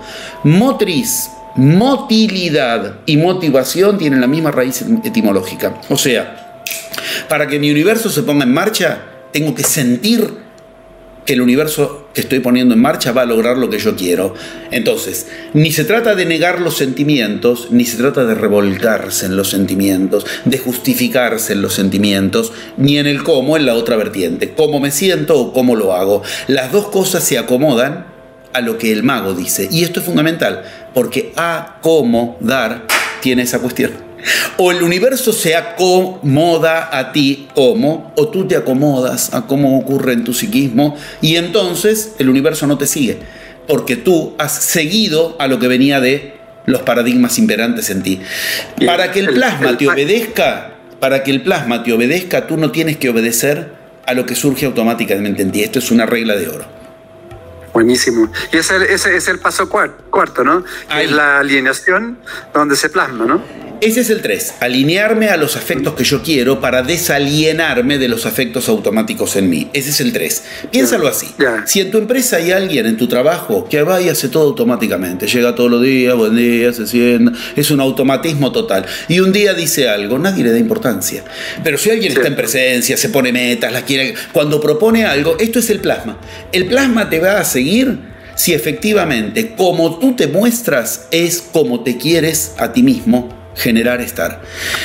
Ahora, mente, paso uno, poner en mi mente lo que yo quiero, vaciar mi mente de todo lo que me dice que no, darle respuesta a los cuatro verbos graves que me tienen atado. Poder, tener, saber y deber. No puedo o puedo, política, poder. No tengo o tengo, economía, tener. No sé o sé, ciencia, saber. No debo o debo, religión. Cuando no me atrapan esos cuatro en mi mente, cuando entonces mi palabra ubica exactamente lo que quiero y genera realidad, abra cadabra, en mi mundo sutil, porque me convenzo, me vencí con argumentos, entonces me siento fuerte, paso tres, paso uno, la mente, paso dos, la palabra, paso tres, los sentimientos, ya está, se polarizó el mundo interior. Cristo dice poderosamente, mira esta frase que a cada rato dice Cristo, lo piensan en sus corazones y entonces háganlo.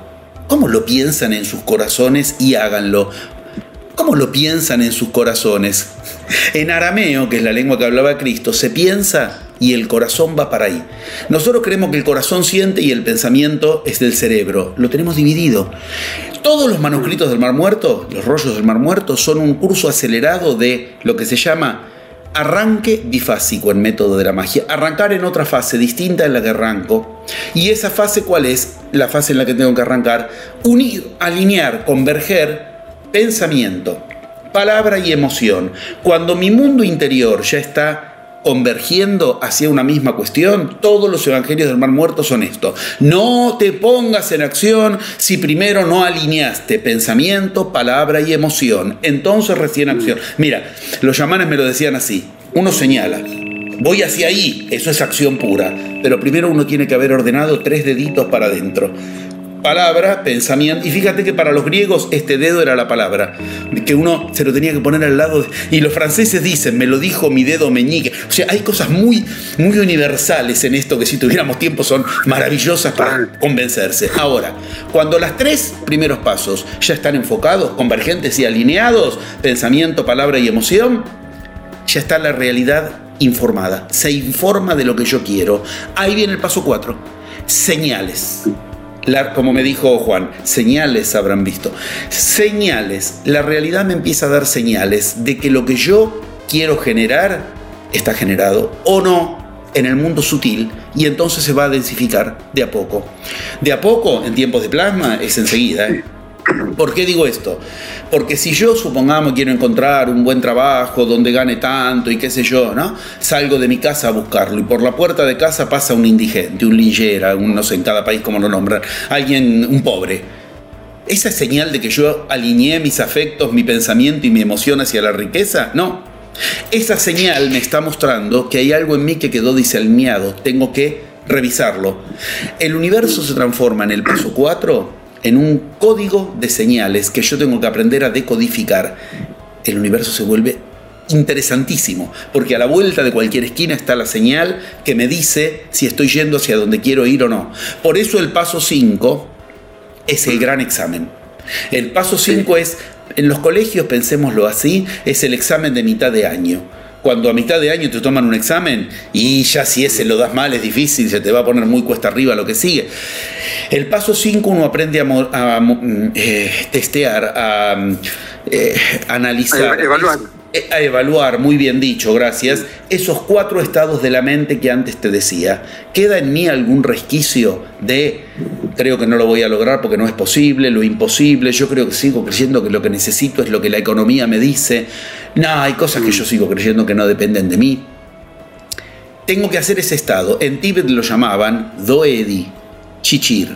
Mahyab y Tahmadrubi. Mira los nombres milenarios para decir posible, imposible, contingente y necesario. En la alquimia, álbedo, rúbedo, nígredo y entonces recién el color oro, el dorado. ¿Qué implica esto? Ese quinto paso es un examen donde yo aprendo otra vez a ver si en algún lugar quedó un resquicio de mi ego original basado en los paradigmas imperantes. ¿Por qué? Porque en el paso 6 suelto la flecha. Cuando llego al paso 6 voy a aprender a energizar lo que quiero lograr, energizar mi realidad. Y ya no la puedo frenar más. Ahí, viene, ahí viene la magia de la energía, ¿no? 7. Este es el 7. Cuando solté la flecha y aprendo a darle energía, esto se aprende, pero ya ves, se aprende en el paso 6 sin los cinco primeros pasos, te pones frente al sol, aprendes a energizarte, aprendes a abrir tu posco, tus cosco, tus canales de energía, no sirve para nada, porque lo que haces es energizas desvíos, energizas errores, peor. Uno ve que le va peor. ¿Qué es lo que le pasa a la gente? Al principio me iba bien y choqué. Me dejó de andar bien. Choqué contra la realidad. Claro, porque empezaste por el paso 6. Quisiste empezar con algo que enseguida hubo desvío por no haber viaje interior. Cuando solté la flecha cambia toda mi energía.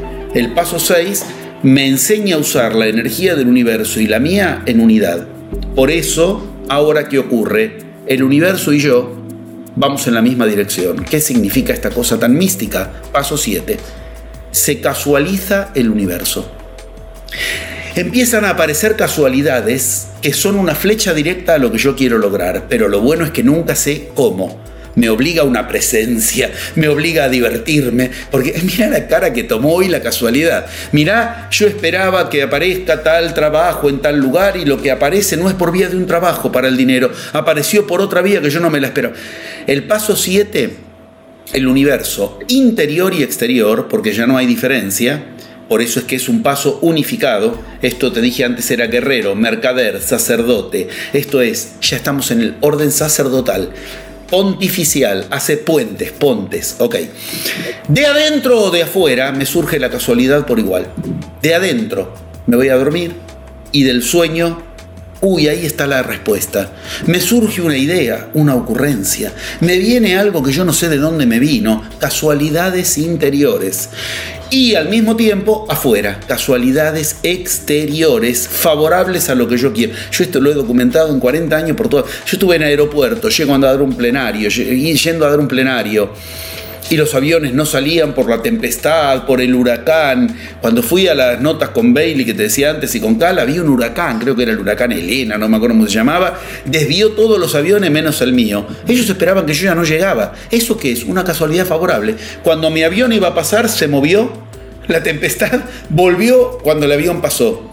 Eso genera un estado extremadamente elevado de conciencia. ¿Por qué? Porque te lo tomas en serio, el universo me está escuchando. es muy impresionante el salto de divinidad, porque uno descubre que efectivamente tiene un poder que ya no es humano sobre la realidad. Paréntesis fundamentales, cuidado, nunca sobre la realidad de los demás. Yo no puedo que mi vecina haga lo que yo quiero, que el jefe, no, no, no, es el Dios de su propia realidad, no de la de los demás. Esto es fundamental aclararlo porque si no rompí premisas éticas porque ya quiero ser un Dios para los demás. Bastante difícil es ser el Dios de tu propio universo como para además querer. Y los demás son el jefe, la vecina, pero también la esposa, los hijos. Yo les puedo enseñar si quieren a generar realidad de ellos, pero aunque sean mis hijos, yo no tengo derecho a generarles la realidad ni en nombre del amor ay, yo por amor lo que quiero es que ellos eviten tal sufrimiento. No, no, no, esa realidad es la de ellos. No puedes incidir en la realidad de otros, porque además, si yo incido en la realidad de otros, por esa misma puerta abrí para que incidan en la mía. Se acabó mi realidad propia. O sea, son leyes muy maravillosas. Ahora, paso 7. Genero casualidades. Ahí es donde se explotan los potenciales. Mm. Yo nunca vi un iniciado que practique potenciales. Cristo no practicaba. Sin embargo, el día que dijo que la tempestad se detuviera, se detuvo. Ningún iniciado practica. Le surge cuando lo necesita. Porque eso es una casualidad. ¿Para qué quiero estar 12 años, 14 años, eh, con las cartas Zener, a ver si te envío el mensaje telepático para que un día tú me digas triángulo cuando yo... Es una estupidez total, ningún iniciado lo hizo y no se necesita, porque va a surgir por casualidad el potencial en el punto en el cual eso sea para la realidad que yo quiero generar. Como ya de adentro está todo orientado y afuera el universo me responde con casualidades que vienen de los planos más sutiles y se densifican, paso 8. Ahora aprendo a usar las fuerzas cotidianas. Cristo volviendo de la India, Cristo volviendo de Egipto. Ahora se las tiene que ver con la vida cotidiana. El paso 8 se aprenden las cuatro técnicas devastadoras de negociación que hoy se llaman negociación y en el origen eran técnicas de combate. Por eso a quienes hoy negocian se les dice ejecutivos, porque antes ejecutaban. Es decir, eran guerreros que ejecutaban, hay que entenderlo, así funciona. Esas cuatro técnicas yo las enseño, yo las aprendí y funcionan por igual en toda iniciación. O sea, Cristo muestra usar esas cuatro técnicas en las cartas de Pablo, donde le enseña a Pablo con qué tiene que manejarse, son esas cuatro técnicas. Gandhi, un nivel infinitamente distinto de iniciación, pero él seguía el Bhagavad Gita, texto sagrado iniciático, opera con esas cuatro técnicas. Buda es un especialista en esas cuatro técnicas. Esas cuatro técnicas no sirven si las quiero aprender como técnicas sueltas, pero como paso 8, que es donde estamos, se llaman Gu Wei. Gu Wei significa, mal traducido, mal traducido, no acción. Gandhi era un especialista, uno diría, en la no acción. Con la no acción daba vuelta a un continente. Sin embargo, no es no acción. Gu que es cierto que quiere decir no, también quiere decir total. Ojo, acción total. ¿Por qué? Porque mi acción ahora va a accionar también con las fuerzas reinantes de afuera mío, la de los demás porque voy a aprender que la fuerza puede estar puesta de cuatro maneras, a favor de lo que quiero, en contra de lo que quiero, neutral respecto de lo que quiero, o a favor de otra cosa, que ni está a favor ni en contra de lo mío, sino que es otra cosa. Las cuatro tienen una respuesta, como una técnica marcial. Me tiran el golpe de este lado, la técnica correcta es tal, y si hago otra cosa me lastima. En cambio, si uso la técnica correcta ante una energía estancada, por ejemplo, la misma energía del golpe que me tiraron juega para mí. Esto se llama paso 8 y en Occidente lo llamamos negociación, pero es mucho más que negociación. Es aprender a usar las energías imperantes porque ahora las de adentro están enfocadas. Entonces puedo usar las de afuera. Y ahora viene el gran paso. Si estamos en las energías, ahora me espera el más difícil, el peor en general de todos los pasos para el humano. ¿Perdón? Concretar. No, para, vamos a decirlo así, para parir la realidad, que ese es el paso 10, concretarla, estamos hablando de dar a luz una realidad. Necesito ordenar mi sexualidad. Paso 9. Porque parir implica fuerzas sexuales que se unieron. Lado hombre, lado mujer, dan por resultado una semilla de luz que un día dará a luz la realidad en mí. Tengo que aprender a manejar lado hombre. Esto nada tiene que ver con conductas genitales. Estamos hablando de energías, lado hombre y lado mujer en cada uno tengamos lo que tengamos físicamente entre las piernas, a ver si soy claro. Esto es igual, en alquimia se aprende, el hombre tiene que aprender a manejar su energía masculina y femenina, y la mujer tiene que aprender a manejar su energía, y todos los intermedios de toda la sexualidad, de géneros que quieran, lo mismo. Esto es como aprender a manejar el brazo derecho y el brazo izquierdo, seas hombre, mujer, travesti o lo que sea, vas a tener que aprender a usarlos. Esto es igual. El paso 9 es el que juega con las energías sexuales y la gente de eso hace las peores cosas. Se creen que entonces se trata de prácticas este, genitales, de cuestiones de, no, al revés, no tiene que tocarse lo genital. Todos los juegos donde suponen que desde el Kama Sutra hasta el Ayurveda, pasando por las partes más eh, no físicas de la Ayurveda, lo que hay que aprender es a manejar energías sexuales que también juegan en lo físico, también, pero el día que te desencarnas, las energías sexuales siguen ahí y lo físico no está.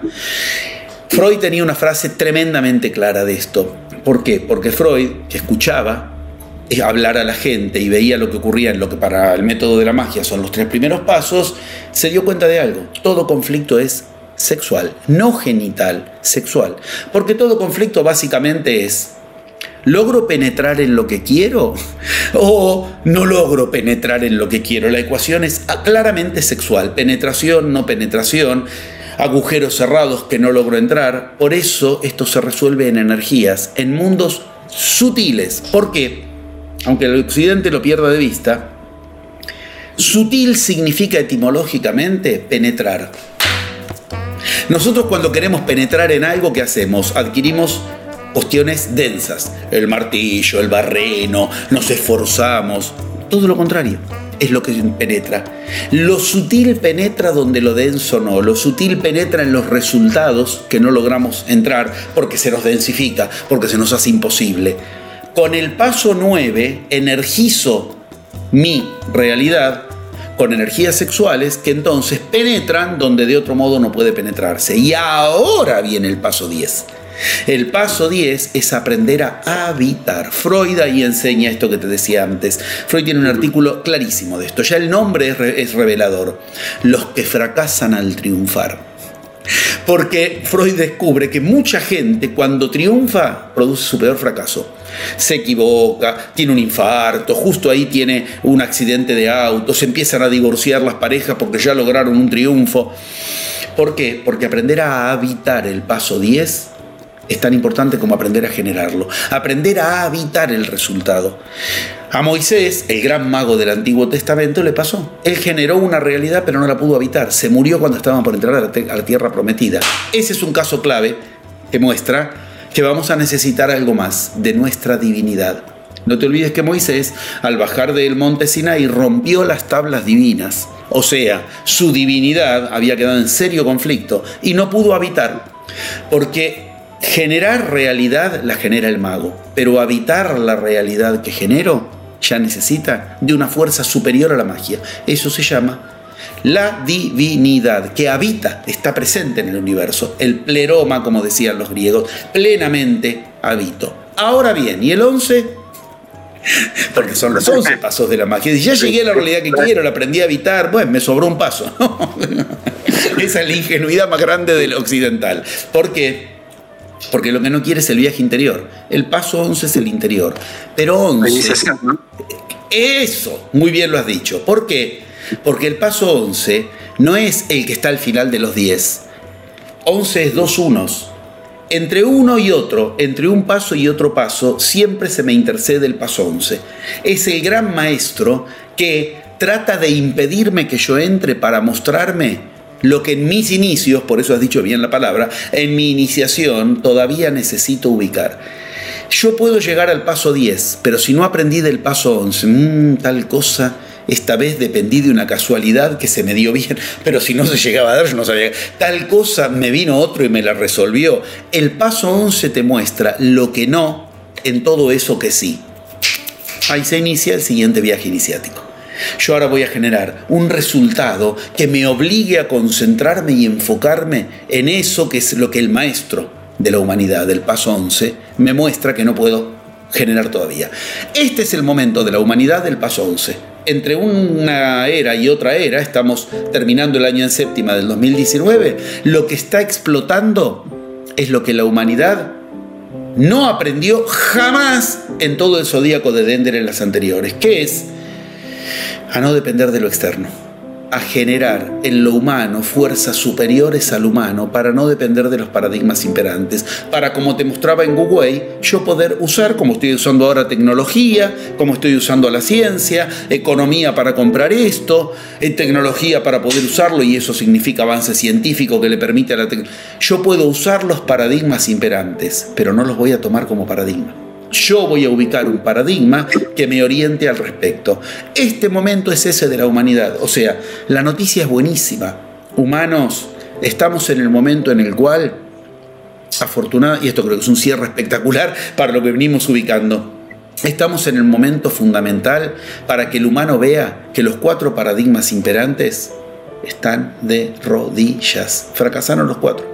Nadie espera ya soluciones de la economía. Sabemos que la economía va a estar peor de como ya estaba antes del COVID, que estaba muy mal, ah, pésima. Mm. Nadie espera soluciones de la política. Los políticos, en todos los lugares del mundo donde yo voy a enseñar, nombro política y cambian la cara. Nadie espera soluciones de ahí. Nadie espera ya soluciones de la religión. Muy poca gente cree que el Papa orando va a lograr este. Y de donde esperábamos las soluciones del paradigma científico, cada vez hay más sospechas digo sospechas para ser políticamente correcto, de que en realidad la misma ciencia es la que generó esta peste que como bien muestran las pestes en el Antiguo Testamento, eran para generar que cada uno genere su propia realidad. ¿Cómo lo sabemos? Porque lo nombran pestes, cuya etimología es la que Cristo buscaba en cada uno. Pistis. ¿Qué es pistis? El que genera su propia realidad. En griego se llama pistis y Cristo lo ubicaba en griego y en arameo que se llama emuná. Es muy interesante esa palabra porque yo emano la realidad. Las pestes, las pestes son para aprender a generar la pistis. Esa es la vacuna. Inclusive, lo digo políticamente correcto, la vacuna contra la vacuna. Porque como esto va camino a que nos vamos a tener que vacunar obligatoriamente, no solo vamos a tener que vernoslas con el efecto del virus, sino con el efecto de la vacuna. La pistis vacuna contra el virus y contra la vacuna. Te la tienes que dar, te la das. Pero que sobre ti tenga efecto para entonces que tú no pueda generar tu realidad o no, no depende de la vacuna, depende de la pistis. Y esto es algo que en las Biblias está claramente situado. ¿A quiénes mató la peste y a quiénes no? A quienes no tenían pistis, no tenían la fe suficiente. Una de las traducciones de pistis es fe, pero no la fe en algo ciego, sino esa convicción que antes ubicaba, por la que yo emano, emuna la palabra que usaba Cristo para ubicar la fe. Maravilloso, maravilloso. Me dejaste la, cabeza ahí. Te quiero hacer la última pregunta que me quedó una duda. Cuando tú hablas de la casualidad, siempre se habla de la ley de causa y efecto y de que todo es perfecto. De alguna forma, el generar las casualidades es generar las causalidades, ¿no? Muy bien, tal cual. Ya sé, es muy interesante. Esto es una pregunta muy interesante que ya sé que a la gente le interesa especialmente. Porque uno queda por dos vías. O no hay casualidades salir más seguido a la calle. Es lo único que uno puede decirle, ¿no? De forma inversa también uno podría decir, pero la misma ciencia física cuántica más avanzada tuvo que aceptar que efectivamente somos producto de casualidades que no pueden nombrarse de otro modo que cuestiones aleatorias que ocurren genéticamente por aleatoriedad y que dan por resultado que tú tengas dos brazos y una nariz y no al revés. Ok, pero ¿qué quiero que se entienda? El otro extremo, ¿cuál? ¿Y por qué las llamamos casualidades? Si uno acepta que existen las casualidades que efectivamente causaron y que la magia genera casualidad, el otro extremo, ¿y por qué la llamo casualidad? Si en realidad son causalidades, error total. Es fundamental conectar ambos polos cerebrales. El hemisferio izquierdo genera la casualidad que quieres lograr, ¿Qué quieres lograr? Pero lo que tú nunca vas a poder generar, afortunadamente, es cómo se va a presentar. ¿Cómo es casual? ¿Cómo se va a presentar lo que yo quiero que se presente? El cómo es casual, el qué es causal y lo tengo todo ordenado. Está bien claro. Yo no tengo posibilidad de decidir el cómo. Por eso cuando la gente dice, y yo quiero ganarme la quiñela, el gordo de Navidad, para entonces, ese es un cómo. No lo puedo regir el cómo. Lo que sí puedo es regir qué quiero conseguir. Y del cómo, como me decían los llamanes, José Luis, el universo tiene un par de recursos más que los que tú supones. Deja que el universo te envíe el cómo, tú dile el qué. Y si el universo no te escucha, es porque tú no has escuchado que tu palabra no dice lo que quieres decir. Yo creo que como conclusión estamos en puntos muy grandes que a su vez abren el tema, porque de aquí a todo lo que se muestra en esos eh, mapas para este tiempo en particular, si quieres lo hablamos este, en el momento que quieras. En, otra, oportunidad. Sí, bríndale a, a, todas nuestras amigas, amigas un mensaje final para estos tiempos de transformación. Con mucho gusto y gracias, primero. El primer mensaje es gracias. Ese es el primer mensaje. A ti y a quienes han tenido la amabilidad de compartir esto que es un inicio para quien así lo decida. Y ese es el mensaje. La buena nueva, sabemos que el Evangelio significa buena nueva, la buena nueva es, no te va a resolver el caos del mundo el mismo paradigma que lo generó. Hay cuatro paradigmas que generaron el caos actual. La buena nueva es que a la nueva era se ingresa de uno en uno. Y hay una ecuación que se llama masa crítica, raíz cuadrada del 1% del total. 7 mil millones de habitantes. 1%, 7 mil. Raíz cuadrada. Nada más que, eh, perdón, 70 mil. Raíz cuadrada. Se necesitan nada más que 8 mil personas que demostremos generar realidad propia para que la humanidad siga ese camino. Estamos ayudando a la humanidad, le estamos diciendo el servicio más grande que en 25.925 años se le puede hacer al humano, generando realidad propia si el clima es el que tú quieres, si tu realidad económica es la que quieres, si tu realidad laboral es la que quieres, si tu realidad afectiva es la que quieres, si tu realidad espiritual es la que quieres, y en medio de este caos, entonces eres uno de esos 8000 que le muestra a los demás que cuanto más caos existe en los paradigmas imperantes es porque entonces llegó el momento. Y esta es la buena nueva. No dependas de los paradigmas imperantes porque no lo van a arreglar. Todas las culturas de toda la historia de la humanidad, de esos grafos que te mostraba antes, de esos petroglifos, muestran que todas caducaron bajo los cuatro paradigmas imperantes, pero el iniciado fue el que fue más allá de eso. Y hoy tenemos plasma. Y ese mismo plasma trajo la corona, como te lo mostré en la roca Hopi, pero al mismo tiempo de la corona está el plasma. La corona es contra lo que choca la vieja era, el plasma es lo que inunda la nueva era. Si ahí está el iniciado, como lo mostraba en esa maravillosa roca, si ahí está el iniciado, que cuando lo recibe genera la realidad que quieren. Mejor mensaje imposible. El mundo va a estar cada vez más caótico y eso significa cada vez menos podemos depender de los paradigmas que los llevaron a ese caos. Y la buena nueva es, es que no lo necesitas. Necesitas generar tu realidad desde un paradigma que no dependa de los paradigmas imperantes, pero que los pueda usar.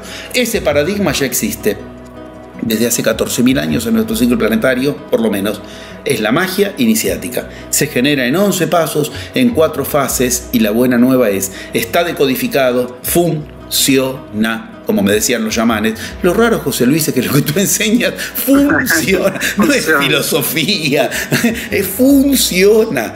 Y lo mejor, y el plasma ahora es en abundancia. O sea, no tenemos excusas. Cuando yo digo esto en mis plenarios a veces digo, pero ¿quién no quiere excusas? Y nadie levanta la mano.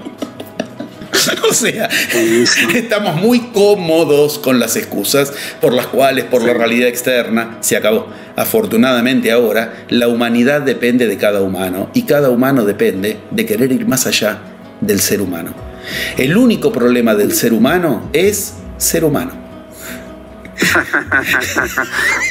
Se resuelve con lo divino en el humano y para eso estamos aquí. Por eso te agradezco nuevamente. No, excelente, excelente. Bueno, un buen llamado a todas las amigas, amigos, seamos todos parte de esos 8.000 seres humanos que queremos trascender ¿no? y hacer un aporte a la nueva humanidad. Muchísimas gracias, José Luis, por tu aporte por tu generosidad y por entregar tanta, tanta sabiduría e información de sabiduría. El agradecido soy yo y continuamos cuando quieras. Gracias nuevamente y gracias a la audiencia. Ah, gracias a ti. Chao, chao. En MCA Canal estamos convencidos que conversar hace bien y si lo hacemos de forma positiva, entonces es mucho mejor. Edgardo Fogel te acompañó en una amena y profunda charla. Esto fue Conversando en positivo. Un momento de luz para compartir experiencias de vida por MCA Canal, resonando con el alma.